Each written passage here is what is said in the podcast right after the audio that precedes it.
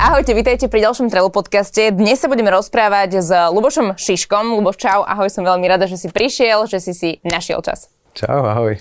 Uh, ako ťa predstavíme? Rozprávali sme sa o tom už pred podcastom, bavili sme sa o tom, že môžeme povedať, že si fotograf a že máš precestované množstvo krajín. Momentálne žiješ už niekoľko rokov na Islande. Uh-huh. Ale začínal si teda ako fotograf. Dá iba nejaký taký, že slightly uh, taký rýchly na, na nástrel, ako to bolo a ako si sa dostal na Island? Ako mladý chlapec som bol fascinovaný fotografiou a mal som dostatok šťastia a príležitosti na to, aby ma to chvíľku živilo. A teda od roku 2013 som sa živil ako fotograf komerčný, čiže som fotil od produktovej fotografie po svadbu, po nejakú tú erotiku. A v 2016 som mal krásnu výstavu, z ktorej sa veľmi teším a tým som tak ukončil túto moju profesionálnu cestu a niekde v roku 2013 sa začal venovať turizmu, ktorý ma živí dodnes ako tak. Prečo si sa rozhodol práve pre Island? Aké kritériá boli tie rozhodujúce, že 62 krajín, alebo koľko to bolo? 52 krajín si precestoval? 63. 63. Takže už si mal akože taký nejaký rozhľad, ale rozhodol si sa usadiť práve pri, pri Grónsku, tak prečo pre práve Island? no, keď som prišiel na Island, som ich nemal za sebou toľko, ale cestovanie je pre mňa absolútne najväčšia vášeň. Milujem spoznať nové kultúry, nových ľudí, ochutnať nové jedlá, nasávať tú atmosféru a už ako malý chlapec, keď som asi 13 rokov, som túžil odísť zo Slovenska, lebo som cítil, že to není až tak v pohode, ako by to byť malo. A moje prvé kroky ma zaviedli do Spojených štátov amerických. To si pamätám, že to bola taká prvá destinácia, kde som chcel žiť. A to bolo moje najväčšie cestovateľské sklamanie. Pamätám si to, že som odišiel plný, plný takých tých nádejí a očakávaní a videl som tú Ameriku v tej telke, tak ako sme to videli v tej východnej Európe všetci asi v tom období. Som trošku starší teda ako ty. A tam som pochopil, prečo väčšinou je taký jeden záber na ten skyline v New Yorku, že keď ideš trošku vedľa, už tam vidíš tú chudobu bezdomovcov a kriminalitu a, a vtedy som pochopil, že toto nie je ono. Potom som zabludil do nejakých tých tropických rajov. Žil som chvíľku v Tajsku a a to už bolo o niečom inom, ale tiež sa mi to zdalo turistické. Potom som sa usadil v Paname, kde som si zažil svoj tropický sen. A so všetkým, čo k tomu patrí? So všetkým, čo k tomu patrí. Žil som na pláži, bolo to krásne obdobie môjho života, ale tiež som sa dostal do nejakého stereotypu a hľadal som niečo iné. A už som cítil, mal som nejakých 25 rokov, že by som sa chcel niekde usadiť a mal som možnosť ísť na Island. A vyskúšal som to a zistil som, že to je to najkrajšie a najbezpečnejšie miesto, ktoré som v živote videl. Keď e, ľuďom rozprávaš o Islande, tak e, na čo prikladaš taký najväčší dôraz? Akože čo sa im snažíš preniesť? Alebo napríklad skôr nám Slovakom, čo sa snažíš preniesť z tej islandskej mentality? Je toho dosť, ale to prvé, čo ma napadlo v hlave, bolo momentálne human rights. Čiže uh, ľudské práva, um, rovnoprávnosť ako taký a um, napadá ma ekológia, napadá ma rozum.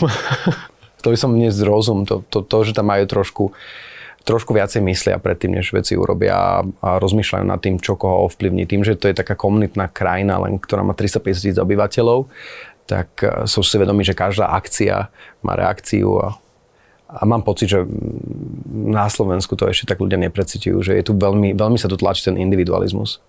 Kľudne to môžeme teda tak do detailu, napríklad keď sa povie rovnoprávnosť, tak čo to predstavuje na Islande, čo to v praxi znamená? Rovnoprávnosť je určite spojená s feminizmom. Keď na Slovensku máme slovo feminizmus, tak si bohužiaľ ľudia predstavia... Um, buriace sa ženy. Buriace sa ženy, alebo uh, homosexuálne ženy dokonca som sa s tým stretol. Pričom feminizmus je len človek, ktorý považuje ženu za rovnocenú mužovi.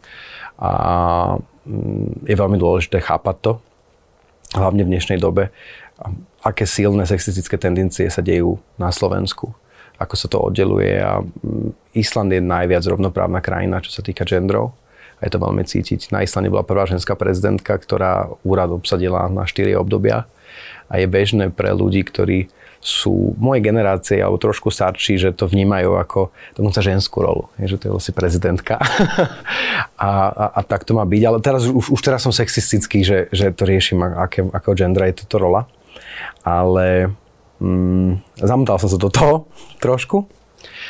To, čo som chcel povedať, je, že veľmi dbajú na to, aby všetci boli rovnocenní. Bez ohľadu na o, sexualitu, bez ohľadu na rasu, bez ohľadu na pohlavie. Ty si tam prišiel teda ako Slovák, cítil si to tiež, takže jednoducho tam patrí, že ťa prijali veľmi rýchlo?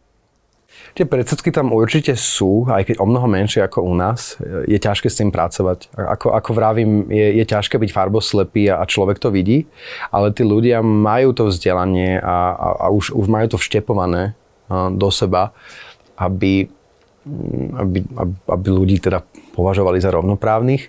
Ja som sa bohužiaľ stretol s tými predsudkami, pretože um, na Islande žije dosť veľká menšina z východnej Európy, a práve táto menšina je spájaná s kriminalitou a, a s trošku iným správaním, čiže bolo trošku ťažšie presadiť sa pre mňa.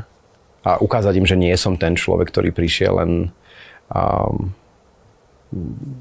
za lepším, alebo kradnúť, alebo niečo podobné. A teraz, teraz idem zase do extrémov. No, Toto to nevravím, ale, ale stretol som sa s tým, určite som tam cítil. Necítil som zase xenofóbiu ako takú, ale predsudky tam boli.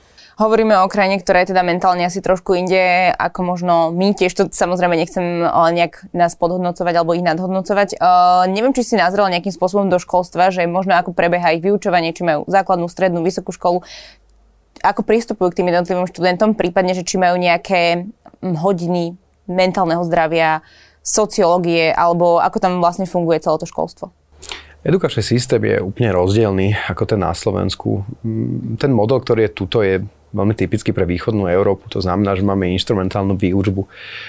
Príde pedagóg, ktorý je niekto, komu dávame hold, postavíme sa z lavíc a podobné veci, neviem, či sa to ešte deje, ale ja som to zažil, ktorý prednese nejaký, nejaký fakt a my ako študenti to máme memorizovať a zopakovať na skúške.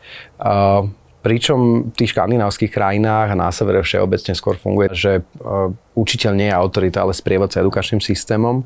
Častokrát používajú hosti aj na základných školách pri profesionál, ktorý má k téme čo povedať, aby, aby tých ľudí inšpiroval. E, prednese nejakú tému, e, ten žiak sa nad tým môže zamyslieť, urobí si svoj názor na to a, a to je to, čo si z toho odnáša nie je podstatné to, aké má nejaké známky, ani, ani, ani vlastne to nie je na tomto princípe. Skôr je to, keď sa bavíme o tom základnom stupni, o tom rozsahu učiva, ktoré to dieťa pochopí a ktoré si aj samo určí. Nie je to o tom, že každé dieťa je rovnaké. Každý, každý človek je e, rozdielný, má iné podmienky a, a pre niekoho je rozsah učiva jednoduchý, pre niekoho je zložitejší a to dieťa si s rodičom učí rozsah učiva samo a, a idú na to. Nehovorím, že to robí absolútne každá škola aj na dedine, ale, ale ten, ten model je o mnoho otvorenejší ako u nás a, a snažia sa rozvíjať v ľuďoch osobnosť. Ohľadom mentálneho zdravia si dala veľmi dobrú otázku. V rámci semestru má každý nárok na napríklad life coaching alebo nejakú formu terapie. Mentálne zdravie je bežná a normálna téma. Mm, je taký veľký mýtus, že na Islande je najviac depresívnych ľudí a, a veľa samovrážd. Nie je to pravda. Um, je tam dosť samovrážd na počet obyvateľov a je tam veľmi vysoká konzumcia antidepresív. Najvyššia na svete, ale je to spôsobené tým, že um, nie tmou, ako by rád niekto povedal, alebo dlhými zim, zimami. Nie, že by boli až takí meteosenzitívni, ale jednoducho sa o tom duševnom zdraví rozpráva. A niekto, kto má duševné problémy, je na Slovensku blázon, alebo, alebo je smutný, alebo ešte aj ja možno 10 rokov dozadu by som povedal niekomu, kto je smutný, by som povedal, usmej sa. Hej, a, a týmto prístupom by som to riešil. Ale tam sa o to duševné zdravie starajú a vedia, že depresia je, je choroba a, je niečo, čo treba riešiť. Čiže sa tomu veľmi venujú a pomáhajú ľuďom a, a vnímajú tak do hĺbky. Čiže, čiže áno, majú už zo zákona nárok na terapiu a na psychologa a tak ďalej. A, a vnímajú akokoľvek poruchu či na tých študentov alebo neviem ako to je dneska, ja som, už je to veľa rokov, čo som bol tu, ale nemyslím si, že keď ja som chodil na základnú školu, že by bola nejaká otvorná téma o ADHD alebo, alebo niečo podobné, či sa to toto rieši. A tam sa tomu snažia dávať dôraz a, a, veľmi pomáhať ľuďom psychickým zdravím. Keď ma napríklad, mm, nie, nie len nebavíme sa len o základných školách, ale teda už aj o ľuďoch, ktorí chodia do práce, tak e, má napríklad od štátu niečo preplacené, nejakého psychológa? Zdravotnícky systém funguje veľmi dobre na Islande, čiže všeobecne nie len o psychologovi sa bavíme, ale bavíme sa o akomkoľvek odborníkovi, pretože psychické zdravie je súčasť zdravia. Je tam nejaký strop, ktorý sa uhrádza mm, vlastne do štátu a potom môže ten systém vlastne bezplatný, už sa nedopláca viacej. Každý má nárok mesačne na dva sick days, keď sa necíti dobrá, nemusí dostať do práce a stačí iba telefonicky oznámiť, že sa necíti v poriadku, nemusí dávať e, odôvodnenie. odôvodnenie od doktora alebo niečo podobné. Čiže keď sa niekto cíti zle, je to v poriadku. Nie, nie je proste hrozné povedať, že necítim sa na to dneska, prečo neprídem. A ten zamestnávateľ to musí tolerovať. Ja osobne som navštívil life coaching zo párkrát, lebo som potreboval trošku nagajdovať, keď som prechádzal problémy počas môjho rozvodu, ale nemám skúsenosti s vyhľadaním terapie a tak ďalej. Viem, že sú rôzne linky, kde sa dá zavolať a kde sa dá porozprávať. Um, viem, že sú inštitúcie, ktoré pomáhajú týmto ľuďom. Viem, že sú rôzne online um, poradne, poradne a tak ďalej. Ale, ale som si istý, že keď kdokoľvek má psychické problémy, tak zamestnávateľ mu pomôže a nasmeruje ho správne. To je teda asi hlavný základ. E, trošku si načrtol rozvod. Chcem sa spýtať len na systém, napríklad ako fungujú rozvody na Islande. Či je to jednoduchší systém? Máš tým teda skúsenosť, že či to funguje tak ako u nás, nejaké 3 roky, majetkové rozdelenie a tak ďalej. Uh-huh. Aký je mhm. ten proces tam? Proces pri rozvode je odlišný. Um, keď sa nad tým zamyslíte, príde mi smiešne, ako to funguje na Slovensku, že niekto podá žiadosť o rozvod a teraz sa to naťahuje roky a nejaký súdca vám hovorí, čo môžete, nemôžete a máte to ešte skúsiť keď niekto na Islande podá žiadosť o rozvod, tak do pol roka, ak aj obidve strany e, nepožiadajú o anuláciu rozvodu, tak rozhodne nebudete. A s tým, že rozdelenie majetku, po prípade vyrozumenie, čo týka detí a teda, prichádza ešte pri separácii. Táto separácia mm, je niečo, čo robíte aj pri registrovanom partnerstve, keď máte rodinu a spoločné majetky a to je niečo, čo musíte ešte sa vlastne na, na niečom takom sa musí dohodnúť ešte pred začatím toho rozvodového konania. Čiže deti a, a podobné veci budú zaradené alebo vybavené hneď. Nie je ani bežné na Islande sa sobášiť. 70% detí sa narodí mimo manželstva, čo je najväčšia, na, najväčšie množstvo v celej Európe. A myslím, že aj vo všetkých rozvinutých krajinách sveta.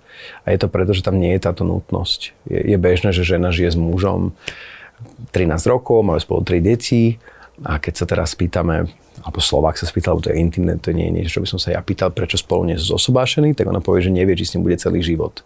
A nám to môže prijať smiešne, ale, ale je to normálne.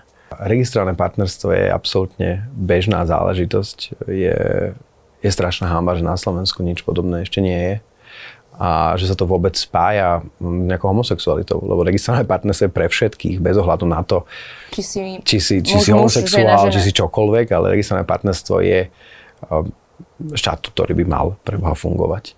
Je bežné, že teda keď s niekým žijem a keď chcem, aby mala aj nejaké práva a aby sme boli zaregistrovaní, tak sa registrujeme ako partnery, dá sa to robiť online veľmi jednoducho, dá sa to aj zrušiť online, keď nemáte nejaké spoločné majetky alebo tie deti a, Takže v podstate prostredníctvom pár klikov a možno, že pár nejakých potvrdení áno, áno. o tom, že... Väčšina ľudí sú registrovaní partnery. Takisto žena nie je odkazaná na to, aby mala partnera. Je, je bohužiaľ, keď, keď rozprávam napríklad na Islande, že nejaká zdravotná sestra na Slovensku si bohužiaľ niekedy nemôže dovoliť auto ono musí chodiť autobusom. Oni sú takí zmetení z toho, že prečo? No, no pretože tie mzdy sú proste slabé. A keď, keď, keď nemala to šťastie, aby dostala nehnuteľnosť od niekoho a musí si platiť hypotéku a tak ďalej, tak jednoducho ona nemá zdroje na to, aby mala vlastný automobil. Samozrejme, že toto sú problémy privilegovaných ľudí a, a som veľmi vďačný, že ja som sa narodil v strednej Európe s prístupom k vzdelaniu v bezpečných Bode. podmienkach a teda a teda. Ale je to smutné, že, že častokrát z pozície Mm, individua, alebo niekoho, kto je sám, mm, sa tu jednoducho veľmi ťažko kráča. Pričom na Islande to tak nie je. Ako sa stará štát napríklad práve, ne, nechcem hovoriť, že teda o takýchto typy ľudí, ale teda o, slobod, o slobodné možno ženy, ktoré ako tam fungujú treba hypotéky, že či si môžeš zobrať hypotéku, pokiaľ máš nejaký finančný uh, obnos a ako ti štát vlastne pomáha v tom, keď si nezamestnaný? Štát pomáha veľmi. Napríklad uh, slobodná mamička. Je veľmi bežné mať deti v rannom veku na Islande. Nie je to neštandardné, už dneska už nie je akože až také normálne, že 18-ročná baba má dieťa. To už uh, väčšinou v tej, tak odsudované dokonca, hej, uf, aká mladá baba. A tamto problém nie je.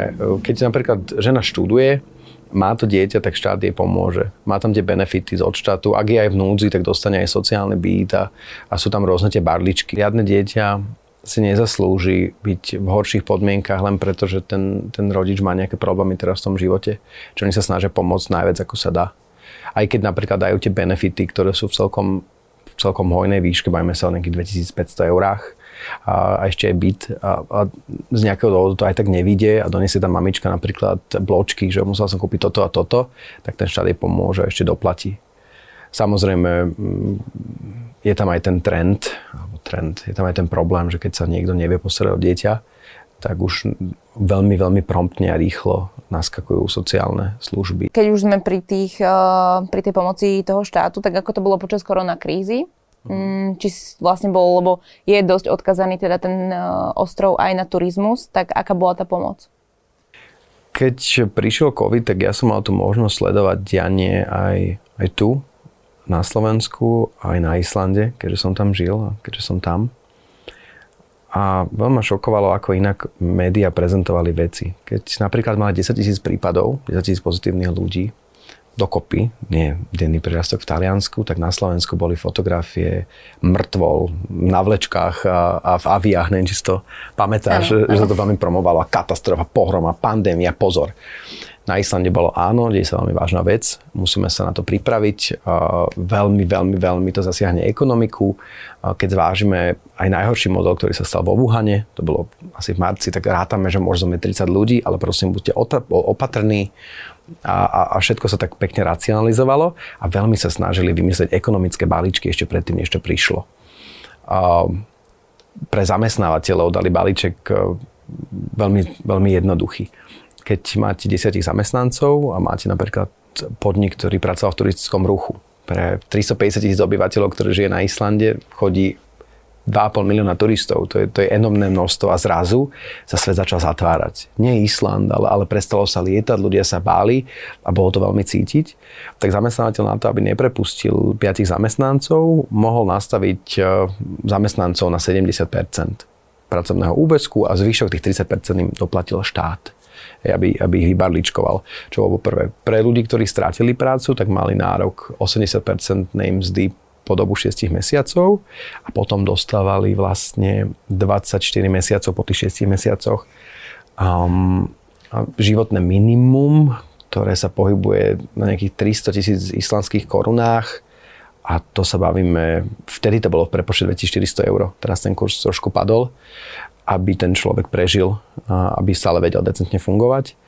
Mm, takisto tam veľký dôraz dali na um, presun zamestnanosti. To znamená, že štát zadotoval veľké projekty, aby vznikli nové pracovné miesta. Je to premiérka vlastne hovorila, že teraz sa bude diať toto a toto, toto. A veľa ľudí, ktorí pracovali v nejakom odvetví, ktoré je prepojené s turizmom, si bude musieť nájsť novú prácu. Čiže sa vytvorili nové pozície ľudia, aby nestagnovali doma, mali právo študovať, čo je nové. Predtým, keď niekto strátil prácu, tiež mohol byť na benefitoch, ale teraz ten COVID balíček bol taký, že ak chcete vy sa vzdelať, chodiť na nejaký kurz alebo na vysokú školu, tak môžete. Môžete poberať aj to nezamestnanecké a môžete študovať. To znamená, aby tí ľudia rástli, čo bolo veľmi dobré. Uh, krajina nezažila vlastne žiadny lockdown ani, ani nič podobné počas celej tejto doby a neboli pozatvárané reštaurácie ani zakázaní taxikári, čo, čo mňa strašne bavilo, keď všetkých narvali do autobusov a taxikárov vlastne zakázali a slovenský balíček bol zavrieť farby laky. Toto nič také sa nedialo. Snažili sa dať také rozumné opatrenia, ktoré neobmedzovali ten život a predstavte si, že momentálne je nezamestnanosť pod úrovňou 4%. To je jak u nás pred covidom. Čo je ako, takisto ako u nich pred covidom. A oni mali pre zahraničných turistov otvorené hranice počas celého covidu. Ako ja viem, že oni mm-hmm. asi nemali záujem vlastne cestovať, pretože sa báli, presne ako si spomínala, tie lietadlá a tak, ale že či boli otvorení, či ste boli otvorení vlastne. To ma tiež tak zaujalo, že, že jedného dňa som sa tak sobudil a veľa ľudí mi poslalo link, že wow, Island sa otvára pre turistov. A toto bol, toto bol článok, ktorý bol z New York Times a veľmi veľa ľudí to prebralo. A v tých New York Times to písali takto, som rád, že to preložili, ale to znamenalo to, že Island prijal uh, vlastný zákon, ktorým sa vlastne trošku odlúčil z Európskej únie, že bude akceptovať všetkých. To znamená, že bez ohľadu na to, či ste z Ameriky alebo z Číny, ak máte, vládne, ak máte vakcinačný preukaz, tak môžete dôjsť, hej, čo, čo je celkom super. Island bol dokonca otvorený na začiatku úplne, nebolo, nebolo žiadnym spôsobom zatvorené letisko, ani, ani nič také sa nedialo.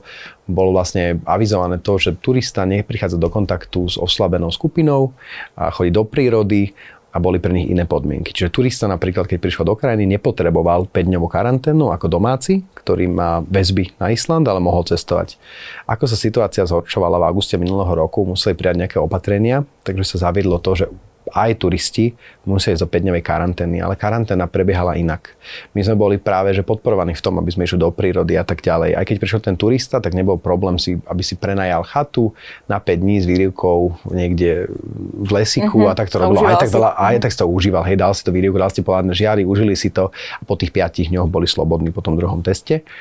A vlastne sme otvorení mm, každému zaočkovanému človeku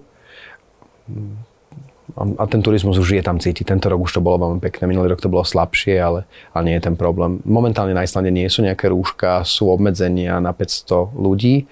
Je veľmi vidno, že ľudia sa boja o svoje zdravie, sú opatrní, takže odstupy fungujú, čo som si všimol, že na Slovensku vôbec nefungujú odstupy, hlavne, že niekto má Rúško? rozstrihané tričko na ústach a volá to rúško, čo, to, čo tu bolo. Kedy si tiež, tiež mi to také vtipné prišlo na mhm. začiatku. A a snažia sa rešpektovať tie regule nejakým spôsobom, ale tie regule neboli, neboli žiadnym spôsobom devastačné pre nejaké podniky a snažili sa pomôcť. Len ten turistický ruch veľmi utrpel a, a tamto lobby bolo silné, aby sa niečo zmenilo, ale napríklad bol obrovský bom reštaurácií tým, že Islandiania nemohli cestovať, a to je krajina, kde je priemerná mzda okolo 5000 eur, tak, tak, tak míňali do, lokálne. Hej. Začalo sa cestovať po Islande a ten lokálny turizmus vybuchol a otvorili sa, otvorili sa práve nové podniky a, a všetko fungovalo. A teda tu sa možno naskytuje tá otázka, že aká je tá debata pri tom, pri tom stole? O čom sa bavia Islandiania? O čom sa radi rozprávajú? Akí sú? Sú priateľskí voči sebe? Pomáhajú si? Aké sú tie väzby kamarátov, rodiny? To, čo je na Islande vynimočné, alebo aspoň pre mňa, je to, že tam nie sú tie sociálne vrstvy. Tu sa väčšinou doktor braví s právnikom a málo kedy vidíte inštalátora a doktora za jedným stolom tu je to absolútne normálne. Remeslo má zlaté dno.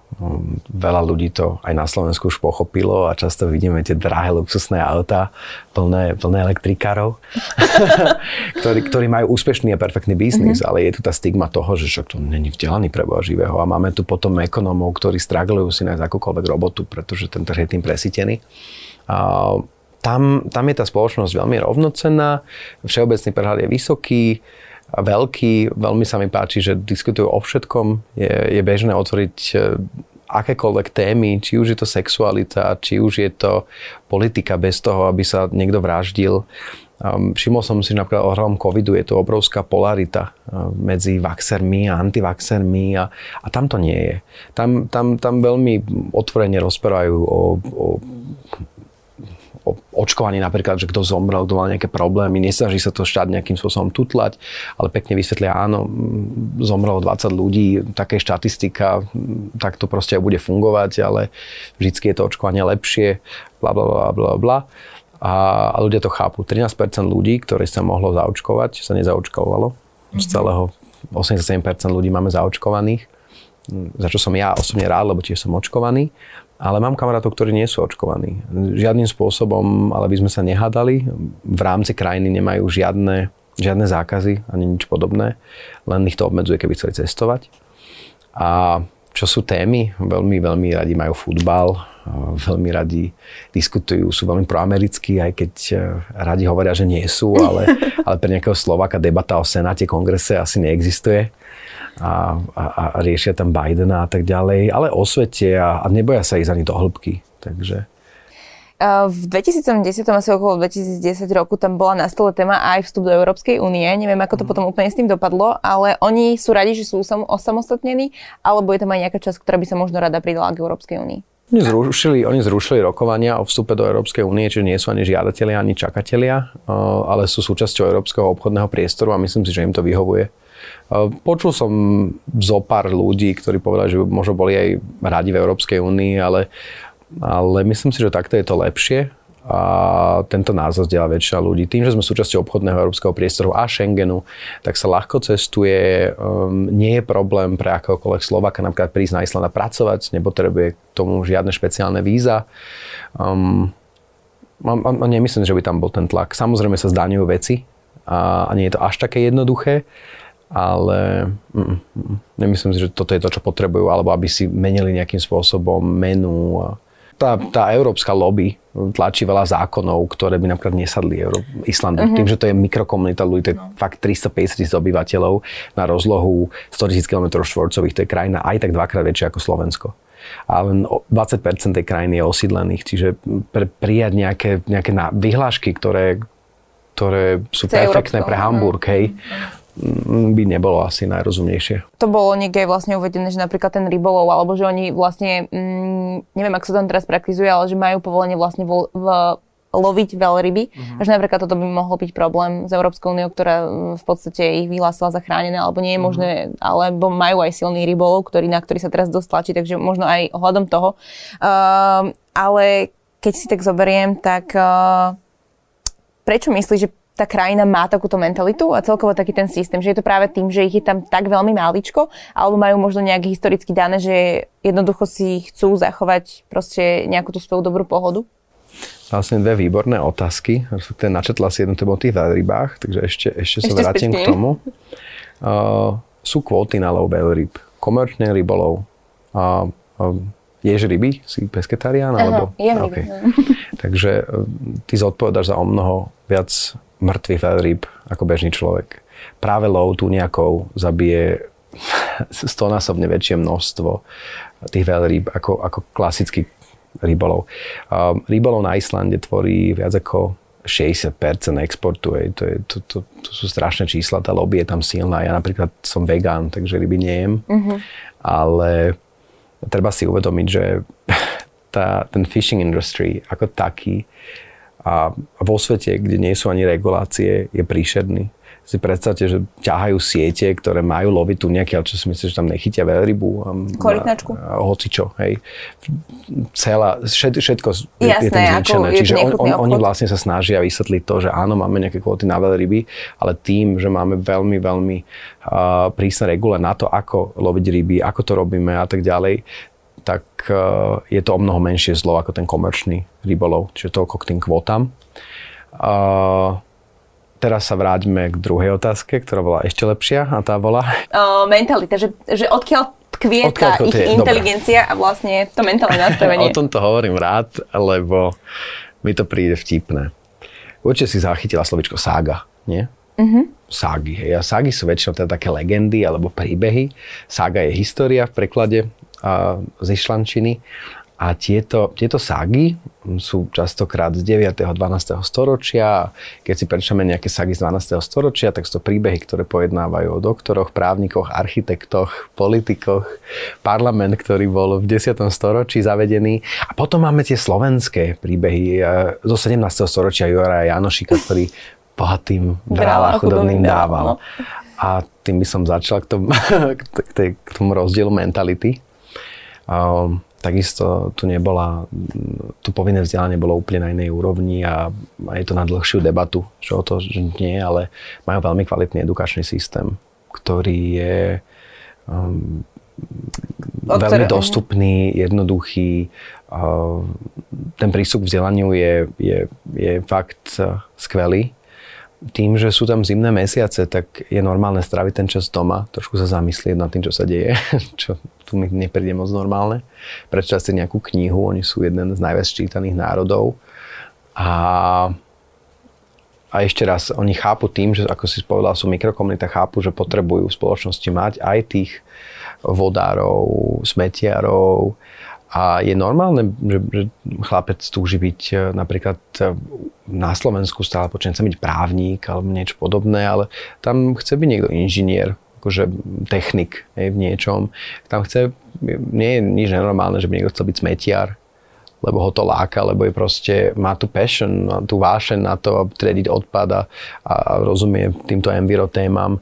Takže to ako príklad je, že človek, ktorý má chuť sa vzdelávať, tak sa ľahko vzdelá a tá chuť príde akoby. Tá chuť príde, lebo ľudia sú si vedomi toho, že treba rásť, treba napredovať a že práve to vzdelanie je polievka pre dušu už načrtol teda aj ten odpad tak z časti. E, čo sa týka takýchto tém, ako je ekológia, tak oni sa k tomu stavajú naozaj zodpovedne. Je tam vidieť, že triedia, prípadne snažia sa čo najmenej možno, že mm, praktizovať alebo teda používať ten plastový odpad? Uh-huh. Mm, je to trošku, trošku iný level, ako je to na Slovensku je to až také zvláštne si to všetko uvedomiť, keď som sa, keď som sa presťal z nejakej Panamy, kde sme si smeti pálili, lebo smetiari proste nefungujú. Ale aj tak mi to niekedy príde možno korektnejšie ako tá cesta, ktorá sa deje tu. Uh, áno, separuje sa odpad, ale, ale nezačína to a nekončí to niečím takýmto. Um, environmentalizmus ako téma je niečo, čo je veľmi dôležité je to niečo, čo sa detská učia od začiatku v škole a sú rôzne projekty, ktoré im to vysvetľujú. Čiže samozrejme, že sa odpad separuje, samozrejme, že každý má bioodpad ako kompost. Ja žijem v Akureyri, čo je hlavné mesto severu. Je to vlastne obec, lebo jediné mesto na Islande je Reykjavik, ktorá má 20 tisíc obyvateľov, 60 km od polárneho kruhu a Akureyri ako také viac emisí spotrebuje, ako urobí, čiže je fakt zelené a tento biokompot sa používa na biopalivo a máme zadarmo autobusy vďaka tomu. Čiže každý je tak naučený, že tým, že sa zbiera tento kompost, každý má vlastne ten, ten zelený sáčeček a hnedý smetiačík a, a každý vlastne dá tú bananovú šupku tam alebo nejaké zvyšky jedla. Uh, všetky fľaše, či už sú to sklenené alebo plastové, sú zálohovateľné. To znamená, že už v cene tej Coca-Coly alebo hrozného nápoja nejakého už zaplatíte aj za tú flášku a dá sa vrátiť. Hej. Je to nejakých 10 centov, prepočte, čo je dosť. Čiže každý má ten mech tých flaší a plechoviek, ktorý odnesie a dostane za ňo peniažky späť. Čo veľmi pomáha, každý si je vedomý toho, že chce nechať len otlačky tých nôh tej prírode a, a nie, nie tie smeti, Čiže nie je nič nezvyčajné, že auto zastaví z cesty len preto, aby zdvihlo ten igelitový sáčok.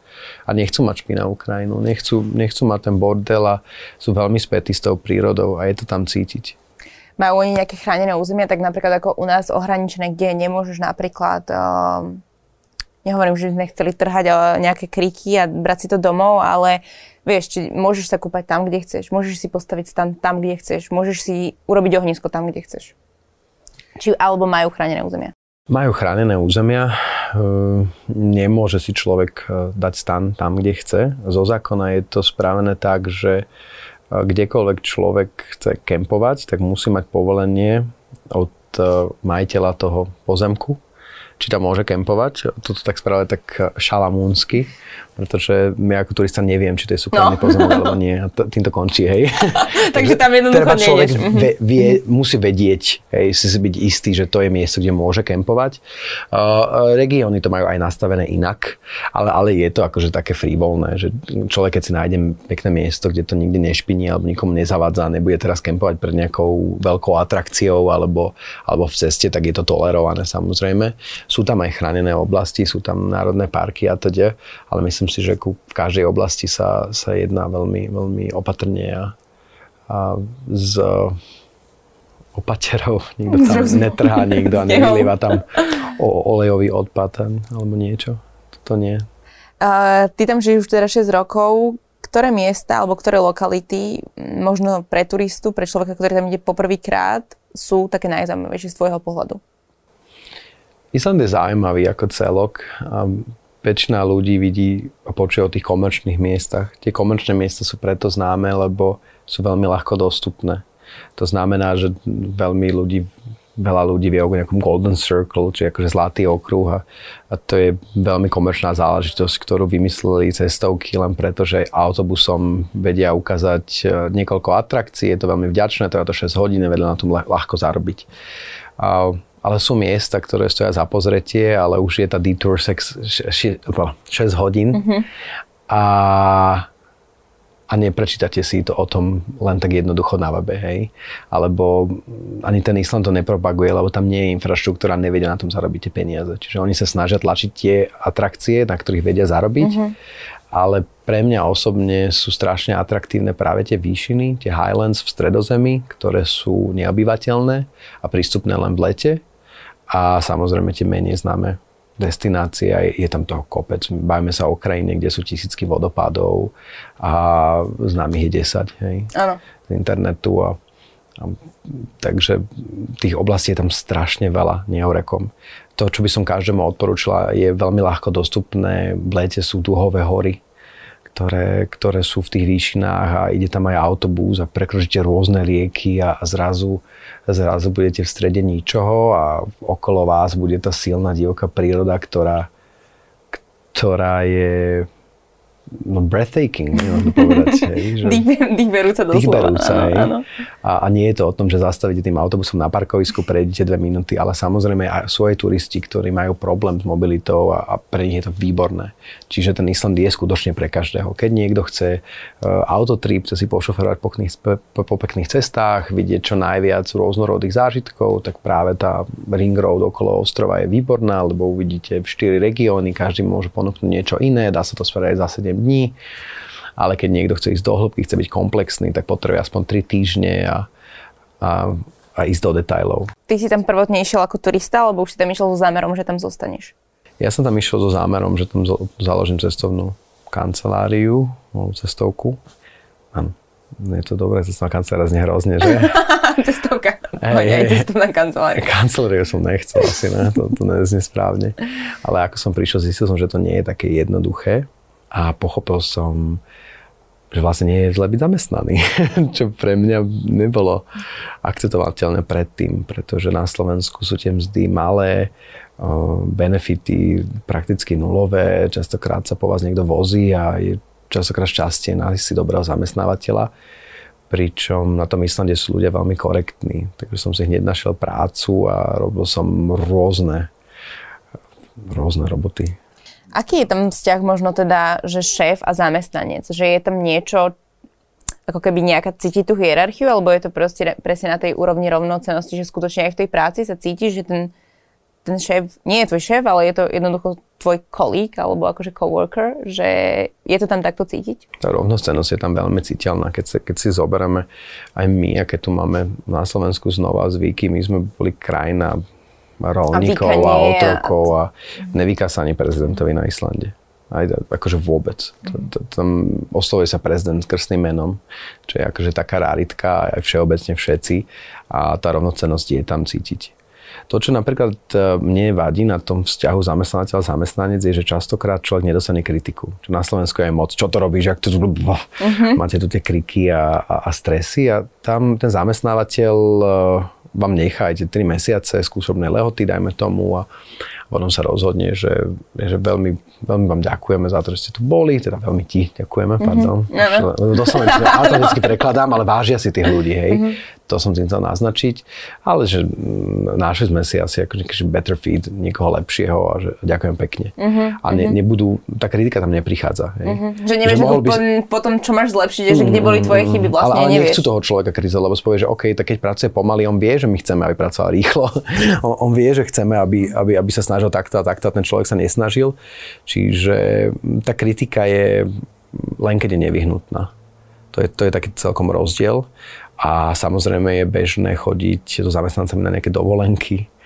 To znamená, že všetci aj s, s lídrom skupiny, nehovorím teraz, že so CEO pôjdete, ale, ale je bežné ísť s manažerom aj v stavebnej firme do Portugalska na nejaký týždenný výletík. Je bežné v akékoľvek firme, či už je to office, či už je to proste akákoľvek firma, čisto policajti chodia na rôzne team buildingy, do, do barov, kamkoľvek. Toto sú asi aj tie benefity, o ktorých si hovoril predtým, že proste sú tak začlenení a majú možno aj nejak preplácané tie vzdelávacie kurzy, že sa snažia... O, áno, áno. Akože, sú tam únie. Únie sú veľmi vážne brané, ktoré zabezpečujú, aby každého práva zostali dodržané a Únia prepláca rôzne veci, či už to športové aktivity, vzdelávacie kurzy a zamestnávateľ sám tiež dopláca časť. To znamená, že keď ja sa chcem teraz vzdelať, napríklad mám záujem o to byť lepší v nejakom IT programe alebo v niečom, tak sa na to prihlásim, tento IT program stojí 400 eur, tak Únia mi zaplatí 70% a zamestnávateľ 30% a je to pokryté. Veľmi, veľmi tlačia na to, aby ten rozvoj zamestnancov bol. Ono to tak znie, že tam naozaj všetko funguje, teda m, mm, ako ty aj hovoríš, tak asi aj funguje a môže tam byť veľký prílev turistov, ktorí naozaj zistia, že proste je tam dobre žiť a že sú tam pomerne vysoké platy aj tie náklady. Um, je tam nejaký strach toho, že by možno až príliš veľký záujem tých ľudí mohol by tam zostať? Alebo práve, že sú nadšení a sú otvorení každému, kto tam príde. Ako čo sa týka aj možno nejakej residence card alebo nejakého rezidentského mm, povolenia. No, pre nás, e, obyvateľov Európskej únie, viac menej ten residence permit nie je vôbec ťažké dostať. Jediné, čo potrebujeme, je pracovná zmluva a na základe toho sa tam dá uviesť trvalé bydlisko. E, samozrejme, že majú strach. Veľa ľudí, je tam tá polarita, hej, že už, už má pocit, že je tam dostatok uh-huh. tej uh-huh. pracovnej sily lacnej z východnej Európy. Druhá časť vlastne hovorí, že je potrebná. Um, viac menej viac ľudí sa prikladá k tomu, že tá lacná pracovná sila je potrebná. Samozrejme sa teraz nebavíme o príleve expertov, experti sú vždy vítaní. Ano. Keď sme takto pri konci, tak môžeš dať nejaký taký message, ktorý by si možno chcel dať divákom, posluchačom na Slovensku, ale aj tí, čo nás možno pozerajú v zahraničí. Message? Um, množte sa, majte sa radi, ale nie, množte sa s rozumom, to je veľmi dôležité, keď sme pri tom environmentalizme, ak si myslíte, že kovová slámka pomôže viacej ako nemať 6 detí, ste na omile. um, neviem, neviem, či som povedal až také zaujímavé veci dneska o Islande, ale Island je úžasná nádherná krajina. Keď vás láka, rozhodne sa toho nebojte, nebojte sa vysokých cien, dá sa to vymyslieť aj na budžete, viete si nakúpiť aj v tých potravinách, viete aj kempovať a dá sa nájsť nejaké to lacnejšie Airbnb alebo penziónik. Cestujte, nebojte sa toho. Ak máte sen žiť inde, tak, eh, tak si choďte za tým. To je to, čo by som každému povedal možno. Uh, Lubošička bol dnešným našim hostom. Ďakujem veľmi pekne, že si prišiel a dal si nám väčší nadhľad, aspoň teda tak, ako to funguje na Islande pretože už sme síce jeden podcast mali, ale to bolo skôr, o, by som povedala, pre turistu, ktorý ide na výlet a uh-huh. ktorý tam chce si niečo dať, chce niečo zažiť. Takže veľmi inšpiratívna krajina, teda určite pre nás ako pre Slovensko, ale aj pre zvyšok možno nejakých okolitých štátov. Takže ďakujeme veľmi pekne. Páči sa. A my sa vidíme opäť budúci týždeň, tak sa majte krásne. Čaute.